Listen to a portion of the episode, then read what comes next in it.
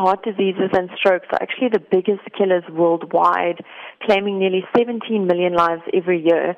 In South Africa, they're the, actually the second leading causes of death after HIV and AIDS, claiming the lives of one in every five deaths, which totals nearly 82,000 lives lost every year. So, obviously, quite a serious illness then. Why is it important to raise awareness about cardiovascular disease, considering the high numbers of deaths you just mentioned in the country? Extremely important for us to raise awareness because despite global targets to reduce premature heart disease by 25% before 2025, neither heart disease nor blood pressure levels have improved in South Africa in the last 20 years.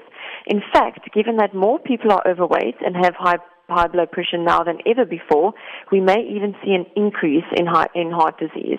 It's also very important to raise awareness because many people don't realize how common heart disease is and what all the risk factors are that increase their risk for having it. For example, high blood pressure is the number one risk factor for heart disease, yet one in three South Africans have high blood pressure. And of those, 50% are actually unaware that they have the condition.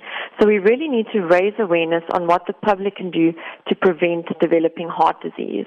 Often we hear of uh, community members that are, in most instances, very healthy, but suddenly you hear that they died of a cardiac arrest. What would you say then are some of the main causes of cardiovascular disease? Talking about prevention, this is actually the good news.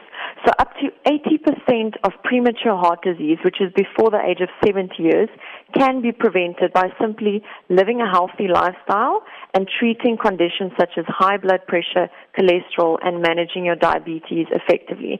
So, firstly, that includes living a healthy lifestyle, which simply involves healthy eating, exercising more, managing day to day stress, drinking less alcohol, and giving up on tobacco.